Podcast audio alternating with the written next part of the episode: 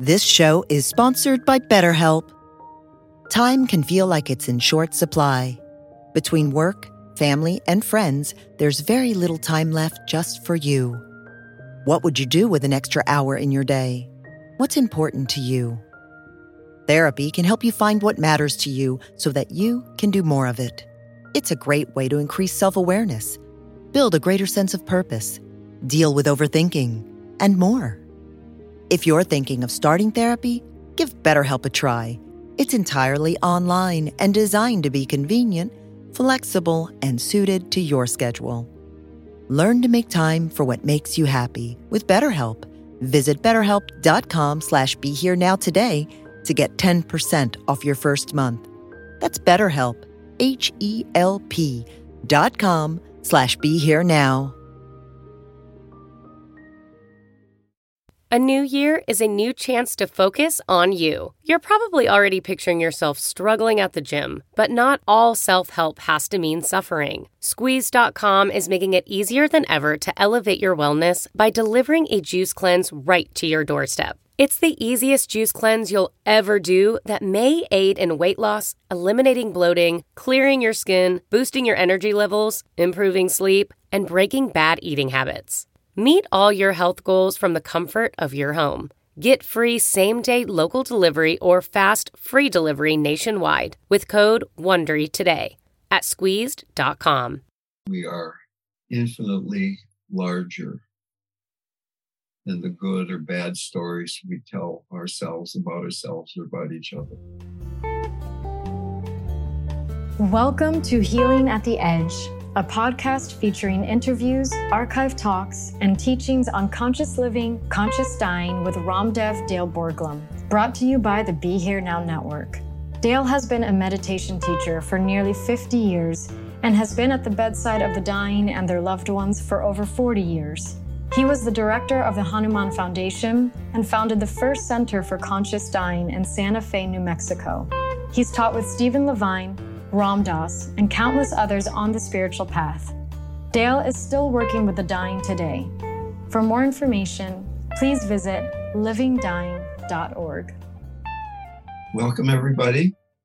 You may remember the last time we met three weeks ago, I was talking about death as a mirror, and I talked about two clients that I had worked with who have died, one of whom hadn't practiced much at all and the other one who had practiced really a lot, both in terms of meditation and devotion. And how both of them, though, had come to the place where they felt that their practice had been a failure.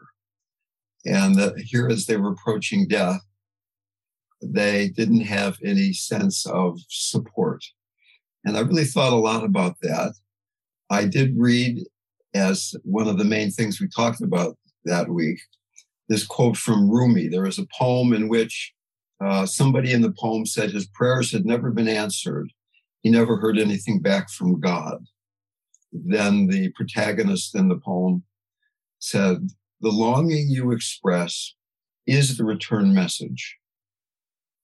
The grief you cry out from draws you toward union. Your pure sadness that wants help is the secret cup so that you may remember that in the preceding weeks, we talked about all the seven chakras. And we often mistakenly think that spiritual practice is all about going into the heart. And certainly the goal of practice is at least eventually to get into the heart and beyond that, hopefully into tantric understanding of the nature of reality and finally non-duality itself.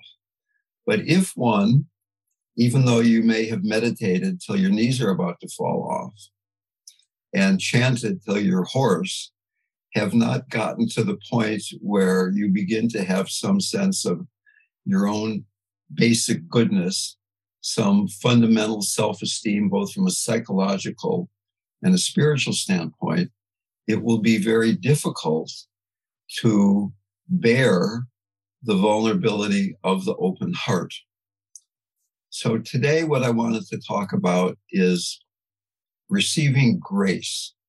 Grace is fundamentally a Christian concept. I think that it's also a Hindu concept, I know there are people in this group who are not necessarily devotional. And a little bit later on into the talk, I'll begin to expand the notion of grace to include the acceptance of the empty nature of reality. So that even though we're talking about grace in a, in a theistic or a devotional standpoint, one can be a, a hardcore Buddhist, not have a devotional bone in your body, so to speak. And still, there is this fundamental and extremely important stage of practice where we get to the point where we understand that it's not about working harder, trying harder to achieve something, but to receive the blessing that is always here. When we were in India, Ram Dass came up with this saying, kind of summarizing Maharaj's teachings purify and wait for grace. So that grace is available at each moment. And yet, when our heart isn't pure, when our mind is too conflicted with psychological conditioning, it is very difficult to understand that this too is grace. I'd like to read a very wonderful poem called What is Grace by St. John of the Cross. What is grace? I asked God. And he or she said, All that happens. And then he added, when I looked perplexed, could not lovers say that every moment in their beloved's arms was grace? Existence is my arms. Though I well understand how one can turn away from me until the heart has wisdom. Existence is the arms of the beloved. So, what God is saying here through the voice of St. John of the Cross is that every moment, whether it's a cancer diagnosis or a difficult day emotionally or physically, or a wonderful day at the beach with someone you love, or a perfect meal or a lousy meal, that it's all grace. And it's, it's, it's difficult. It's so difficult to appreciate that when we look at what's going on in the Ukraine, what we look at what's happening to the planet, that all of this is grace. So how do we get to this place where we can begin to deeply appreciate that exists, existence itself is grace. The definition of grace is the free and unmerited favor of God as manifested in the bestowal of blessings. Purify and wait for grace. So that whether one is a, a Buddhist or an atheist or a Buddhist atheist or a devotional person, we all feel this longing. There, there, there doesn't really need to be a dichotomy between somebody who believes in God and God is raining down grace and somebody who doesn't believe in God, but is through practice beginning to get that grace is not dependent on whether the moment is pleasant or unpleasant, happy or sad, wellness or illness, even whether it's life or death. So as I was thinking about this, I really thought that there are four beliefs, necessary beliefs, that it's so interesting, maybe even important to investigate in terms of you or I being able to receive grace. The first one is, do you believe that grace or presence or emptiness is available? The second one is, do you believe that grace or presence or emptiness is available right now? In this moment where, where we're talking, maybe my, my talk is going to fall apart. I, will that be grace, right? Will, will you liking or not liking the talk? Will that be grace? We're not talking about something that's happening after the talk is over and you're meditating, but right now. Is grace available now? And then an interesting question Am I worthy of receiving this grace.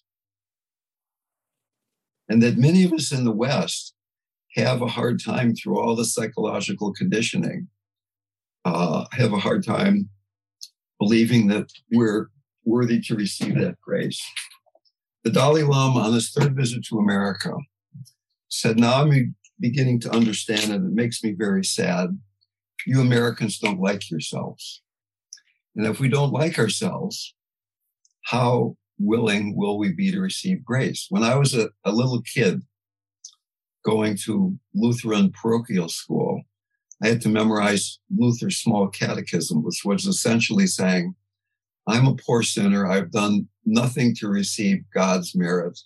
I'm, I'm humble. I'm no good. You're all great. And if you really could be kind to me, I'd really receive a drop of grace or something, but I'm completely unworthy. I'm no good at all. And the last question then, if you think you're worthy of receiving grace, how does one receive grace? How does one go, go beyond feeling I have to create this? I have to be a better meditator. I have to, I have to have more feeling in my chanting of the Hanuman Chalisa. Simone Weil said, It is grace that forms a void inside of us, and it is also grace that fills that void. So that's kind of going back to what Rumi was saying that the longing itself is the grace. Can we cultivate yearning for this receiving and not conceptualize it, not get caught in I need something, but go into the yearning in a very pure, innocent kind of way. Richard Rohr, the great Catholic theologian, says grace and mercy teach us that we are all much larger than the good or bad stories we tell ourselves or about one another. Please don't get caught in your small stories. Maharaji said, I'm always in communion with you. What would that feel like if you really believe that? Even if you don't have some connection with Maharaji, maybe it's Christ, maybe it's Buddha, maybe it's pure presence itself. I'm always in communion with you. Swami Nityananda said, Be peaceful, I am everywhere. I do admit it is kind of tricky because there are all these Maharaji stories where it seemed like he reached out and really helped people. That there was this guy who was the agent of grace, that his devotee was dying and he gave him a magic banana or something like that. The guy ate the banana and then he didn't die after all, or he raised people from the dead or things like that. But my sense of it, if I looked at this from a wide enough lens, is that whether there's that guy who's doing that, this, this process of grace unfolding is available to each of us in every moment. But that the fundamental quality needed to receive grace that we haven't talked about yet is faith. And whether it's faith in the Dharma, whether it's faith in Buddha Dharma Sangha, whether it's faith in Maharaji or Christ, that as long as you think, as long as I think, I have to try harder, I have to do this, then I think grace is a little bit out of reach. Satya Sai Baba, this, this very popular Indian saint who I didn't really feel that attached to. If somebody in the room really loves him, I'm not saying anything about him, but he had this quote grace is proportional to effort. And I'm not sure I believe that. I think it's more unmerited. I think that grace comes because of faith, not effort. It's not what we do. It's, it's the quality of surrender. Which brings us then to the divine feminine. That a lot of people approach spiritual practice as another job. What practices have I done? What empowerments have I received? How many Hanuman Chalisas have I sung in the last year? And as we go more and more deeply into the heart, the tantric nature of things is revealed that it's all the mother the mother isn't just the chanting, it's the resistance to chanting. The mother isn't just the chanting, it's the laziness, it's the tiredness, it's the agitation. And that in fundamentally the beloved with a capital B, the beloved can only be everything. So there's this this notion of having this this surrendered love relationship with the mother. The mother loves the child completely. I've been reading this book lately by uh, Gregory Boyle called The Whole Language. He's the priest in the hood in East LA who developed Homeboy Industries, where he works with gang members.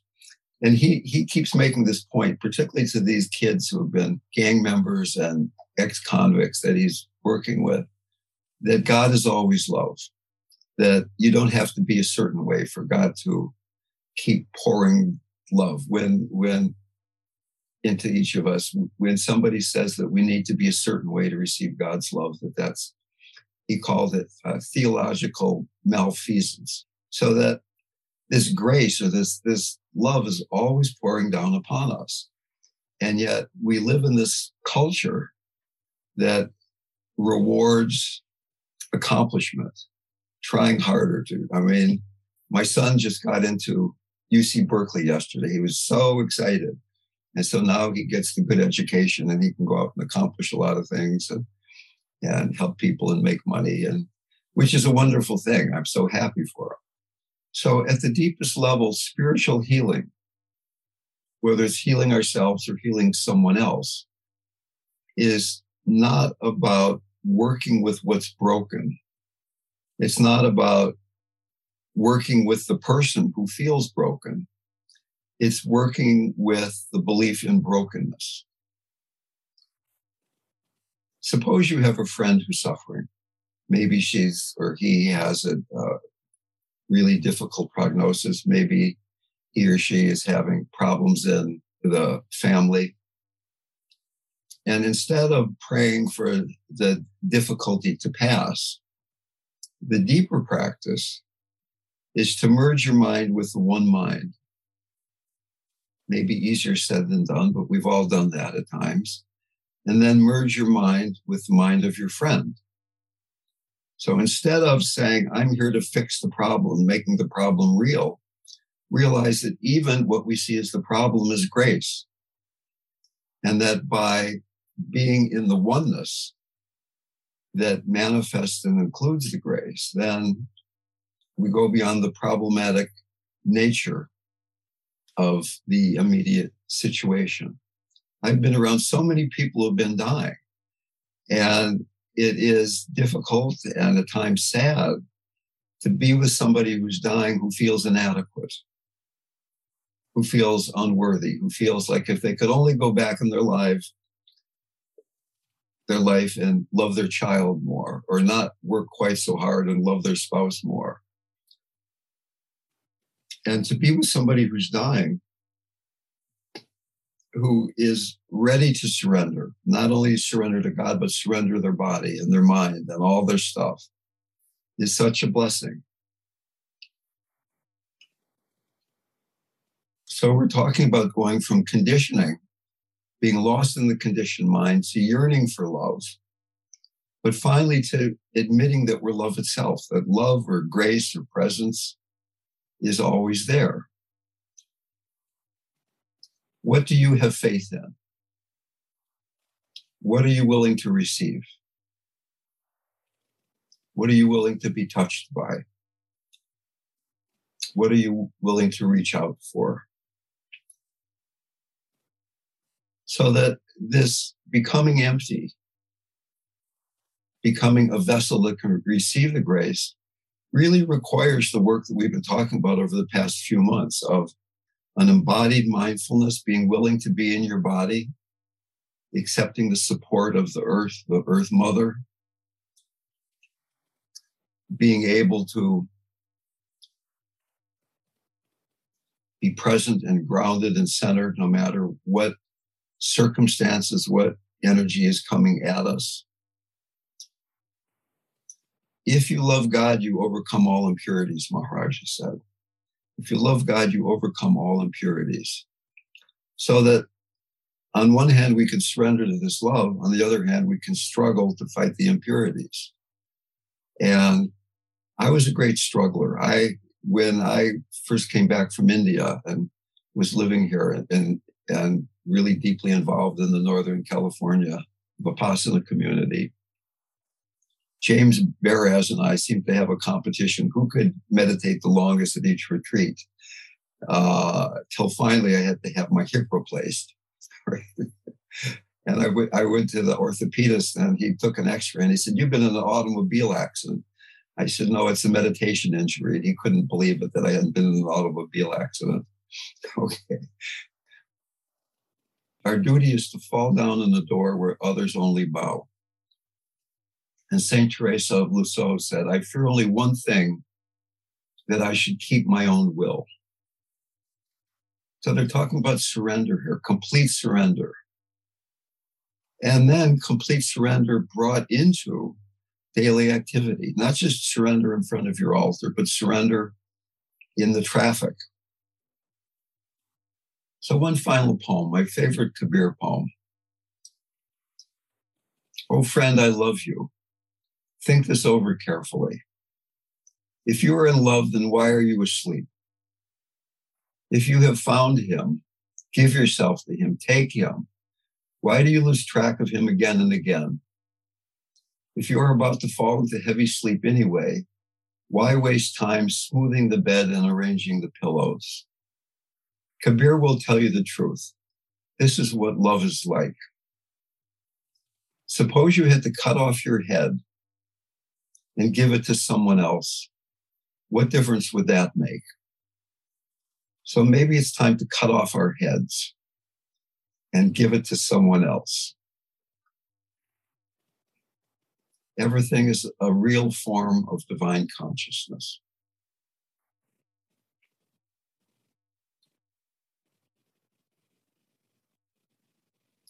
Please begin by letting your attention come into your body.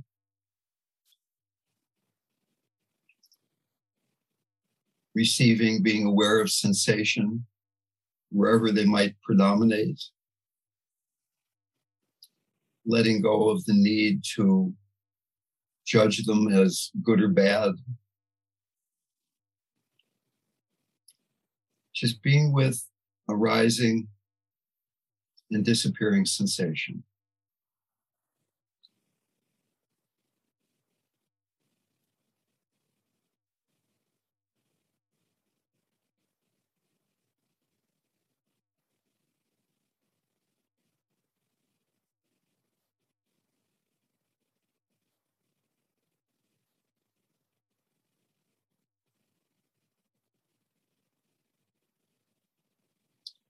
Letting the body, letting the mind open, trust.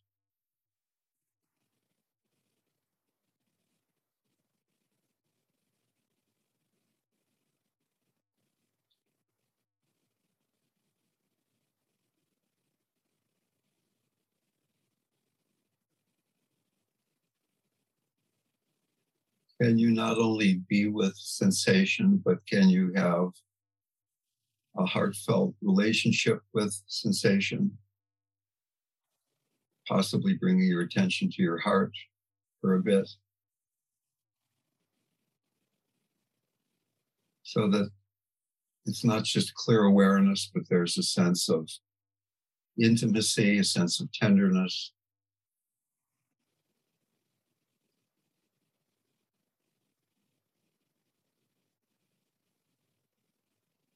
sense of compassion when you pull back, when you get lost.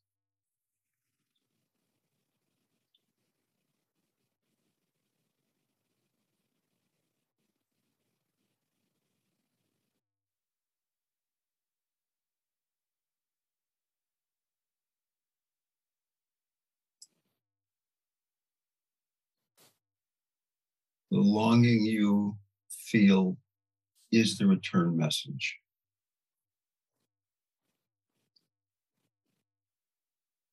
Let, letting the calmness coming from being with sensation reveal the deepest longing.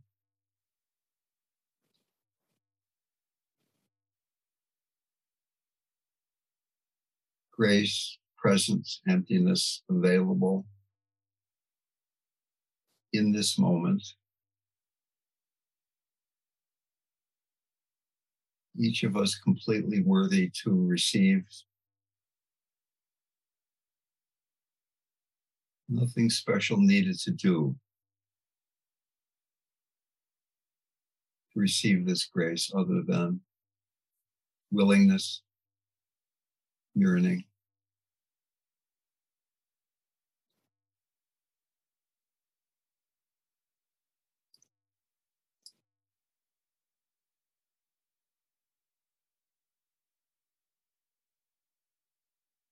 Faith that there is something you can trust that is deeper than any fear that can arise.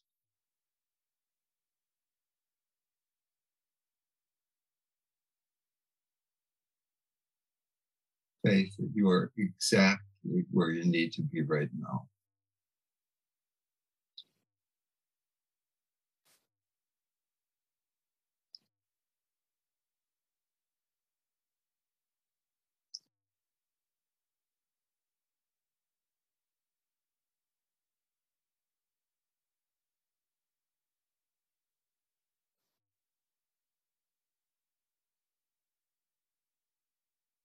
Grace revealing that we are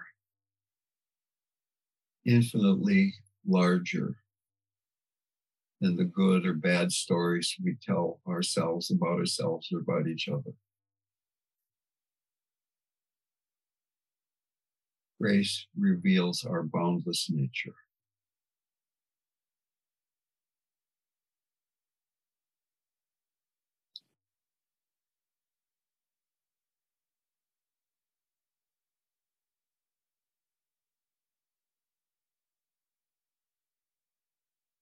Grace revealing that we are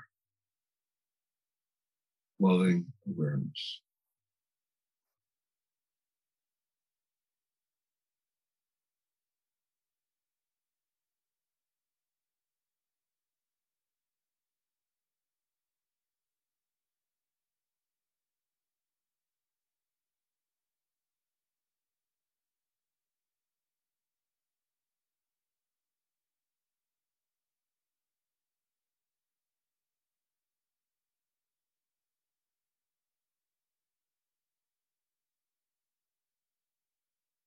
Trusting so much that you're willing to cut off your head, let go of identification with thought.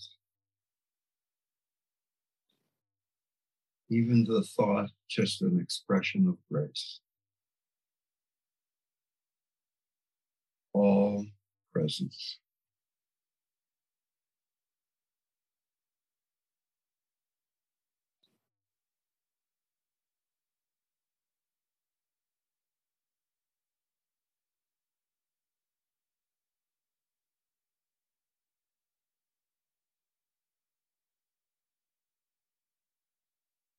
I am always in communion with you.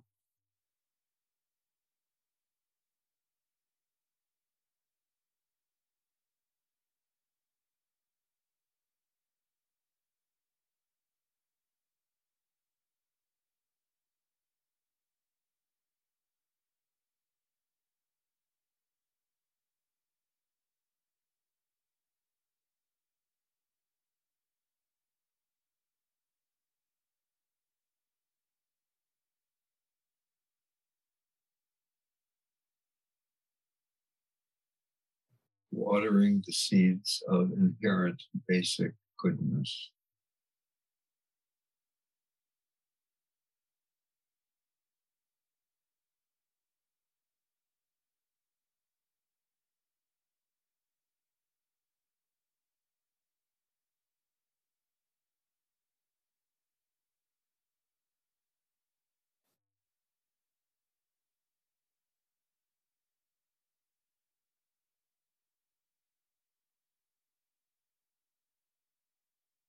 When we can receive, we can truly love. Our duty is to fall down and adore where others only bow. Dying into love dying into presence, receiving grace, moment to moment, regardless of content.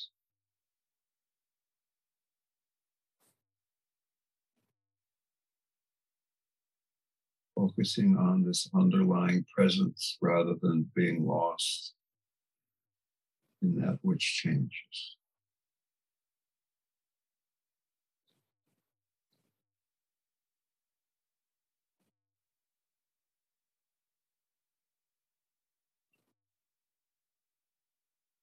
Imagine seated in front of you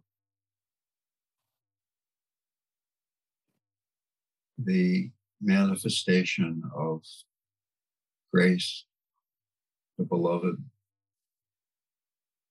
Christ, Maharaji, your own true nature, Buddha, the mother,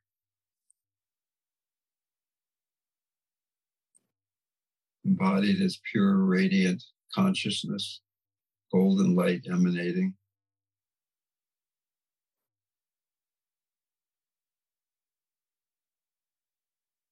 Not just a pretty picture in your mind, but feeling the sense of grace that comes from being in the presence of pure love, pure consciousness.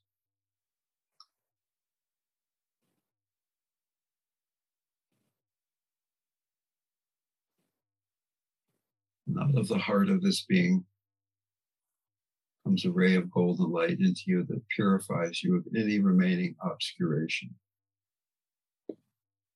Your body slowly transforming into a body also made out of this pure golden radiant consciousness, each molecule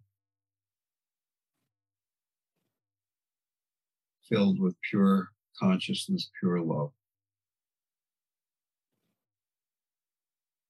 You made out of exactly the same substance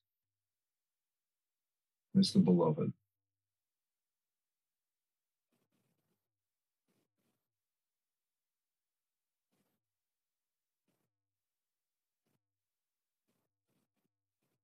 very slowly, then your body begins to move toward the body of the beloved as this body moves toward you.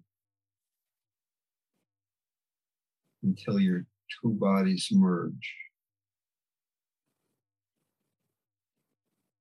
Your body is the body of the mother of the Christ, of the beloved.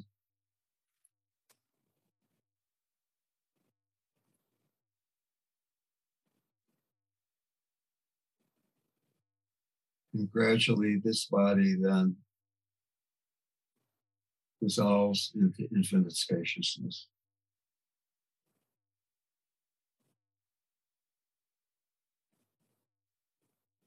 The emptiness that is the essence of the beloved. So empty that there is complete fullness.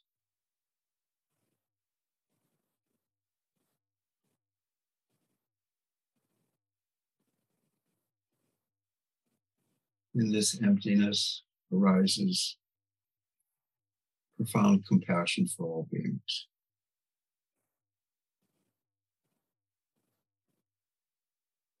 Realizing the grace even in suffering.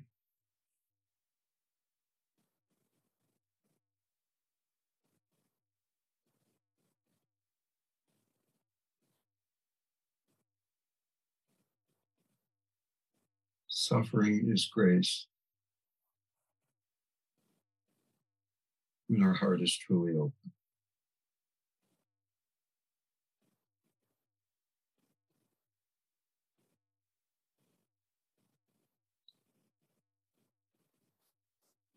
Naturally arising wish that all beings might be free from suffering.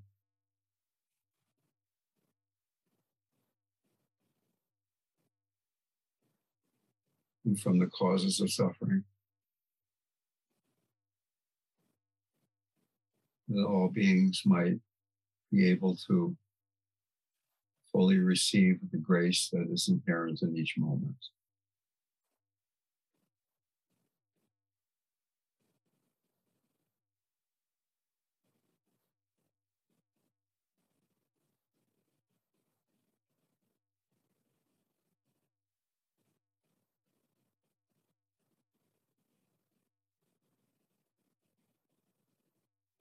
Again, experiencing the sensations in your body is pure manifestation of presence.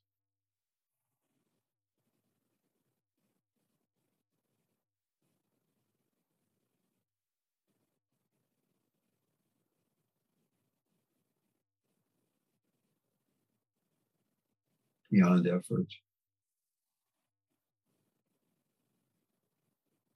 So empty of self that you are full.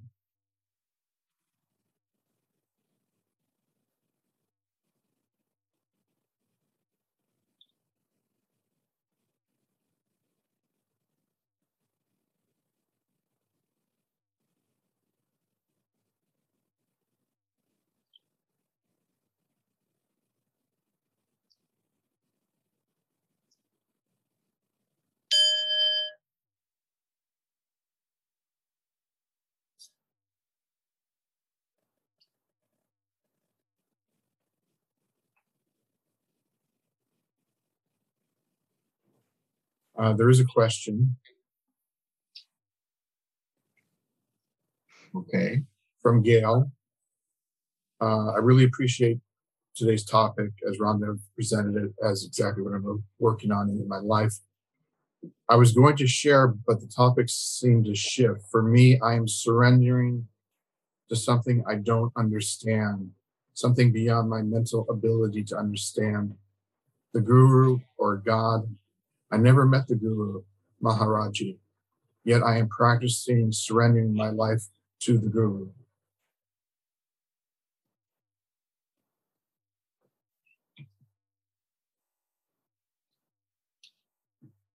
Thank you, Gail.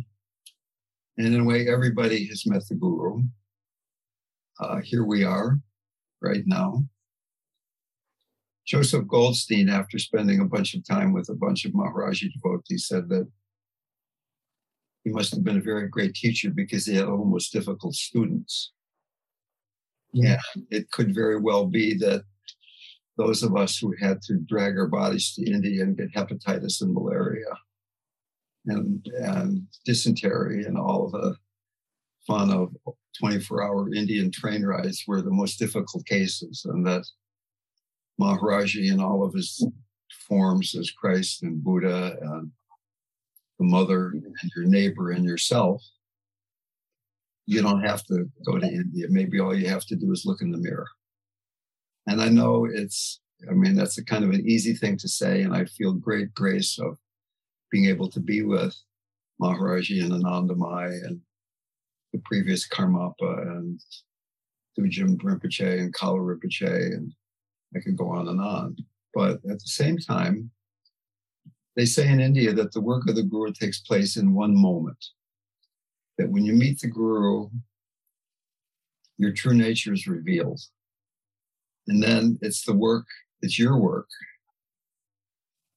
to bring this into aliveness in a day to day way, to work with all the conditioning and all the opinions that you have that tell you that you can't do that, you're not that. I would be really startled if not everyone in this room hasn't at one point had that experience of total fullness. And the, the deepest non dual teaching, the pointing out instruction, is that the Lama or the teacher shows you momentarily your true nature. And then you just trust that, you rest there. So it's very much easier than achieving something. It's not like a Vipassana retreat where you pump up your concentration and your mindfulness. Because whenever you find yourself lost, the lostness too is the guru. The lostness is grace. And you're judging yourself for being lost is, is grace. There's nothing you can find that isn't grace. So that wherever you wake up, there it is.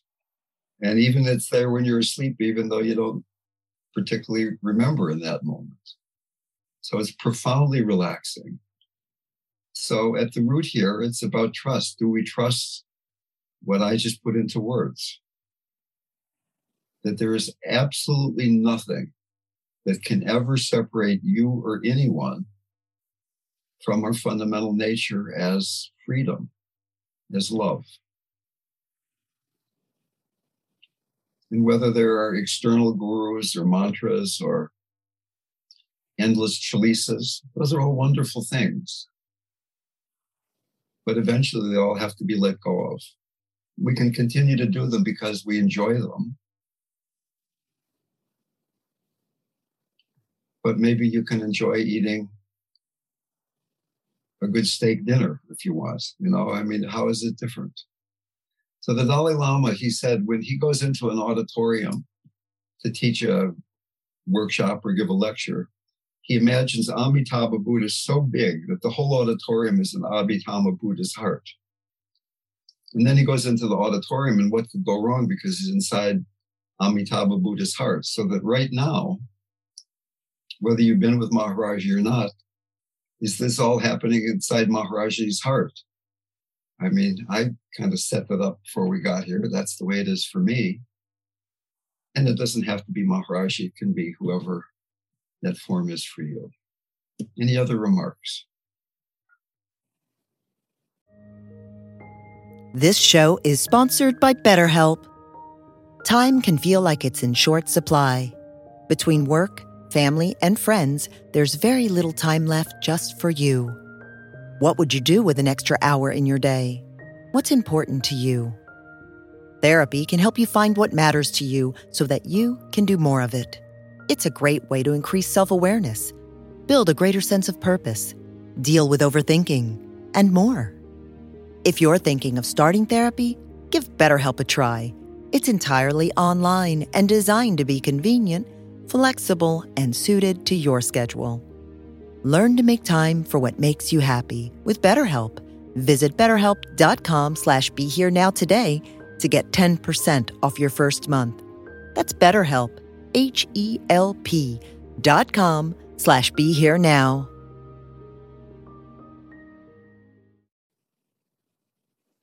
Oh, thanks for this morning. It's beautiful. Um, and I've been steeped in the Bhagavad Gita, um, having taken the course that was online with Love Serve Remember. And so I've been thinking a lot more about karma. Um, and it appears to me that um, I love what Ram Dass says about not getting caught in the story, but rather just karma running off. And um, it just helps, I think, me be in, in more presence and uh, eh, yeah, there seems to be a relationship between karma and grace. This either if I'm in the field of beautiful trees or I'm with my friend, you know, thinking about karma, that seems to open me to grace. I'm just wondering if you could comment on that relationship.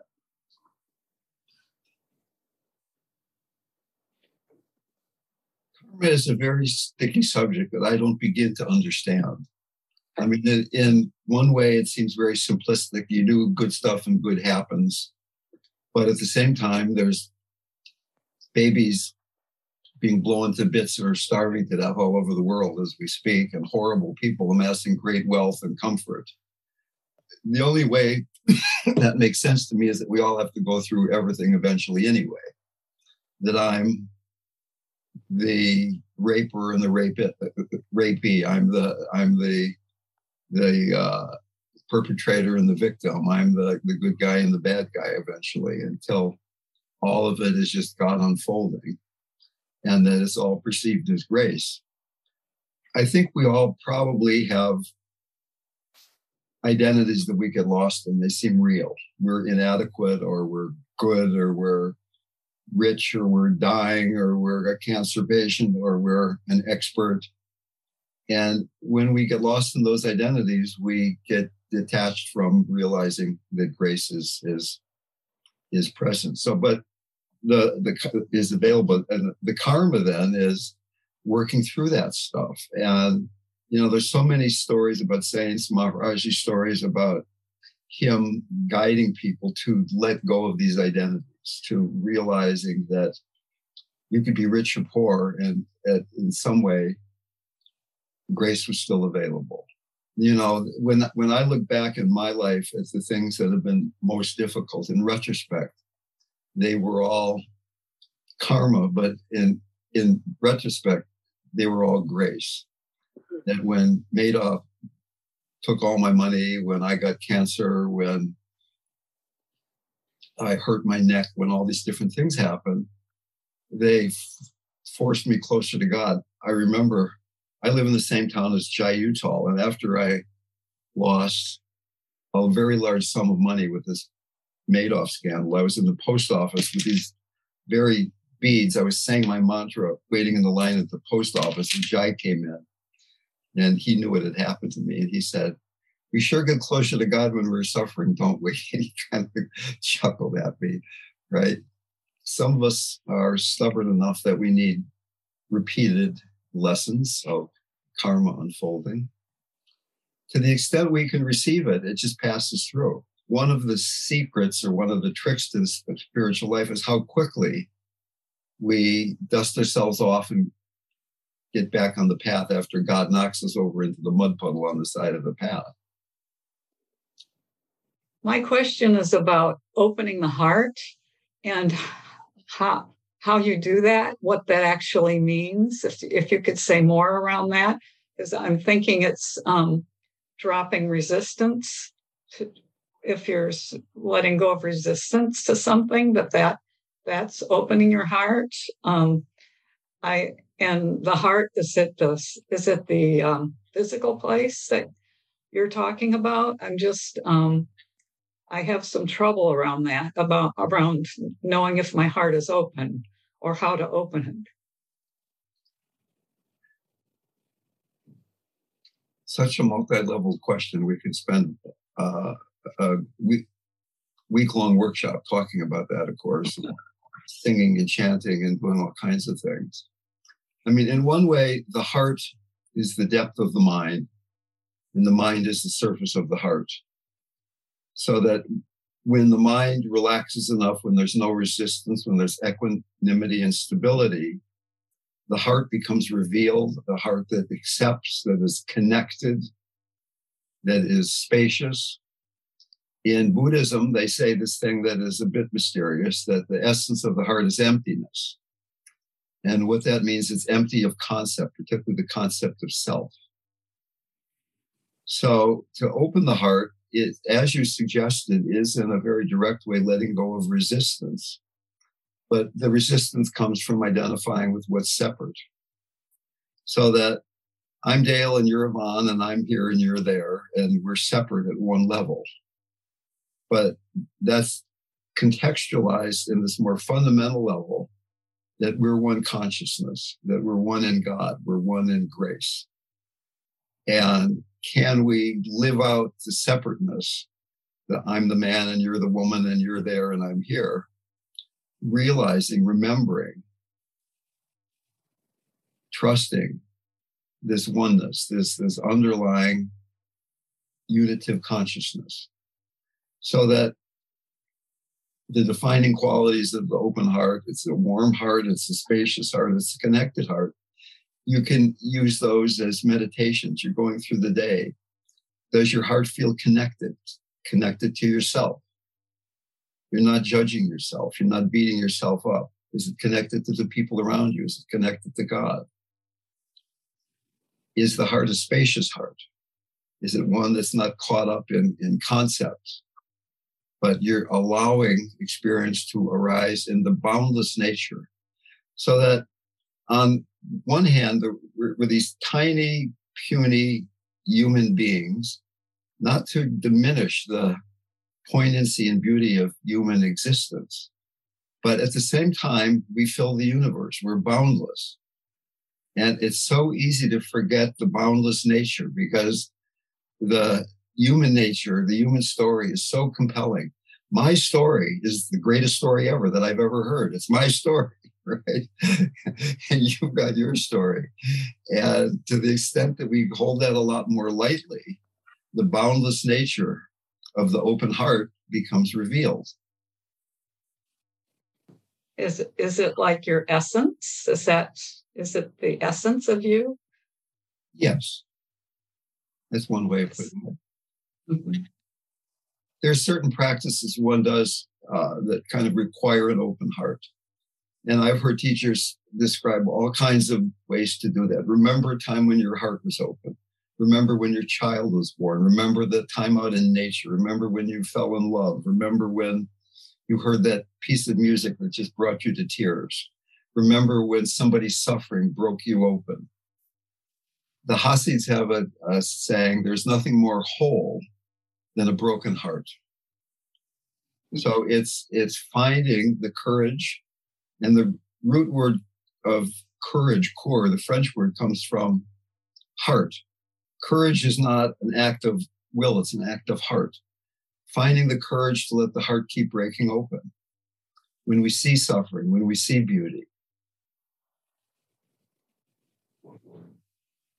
And that every time we have an experience of that boundlessness, it gives us deeper faith it's a little easier next time. It's been really lovely being with you all. I uh, really appreciate the opportunity to be with you and to be doing this. It feeds me. Thank you all for being here.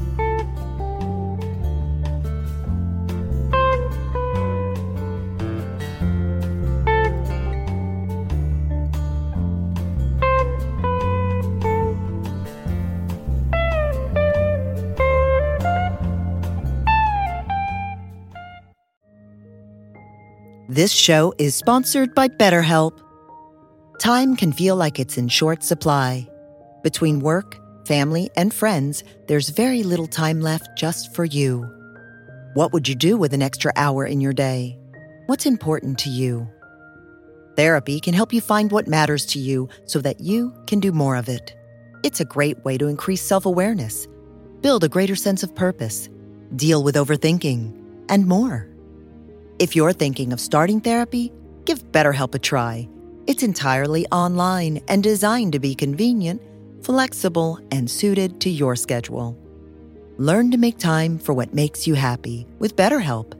Visit betterhelp.com slash be here now today to get 10% off your first month. That's BetterHelp, H-E-L-P dot com slash be here now.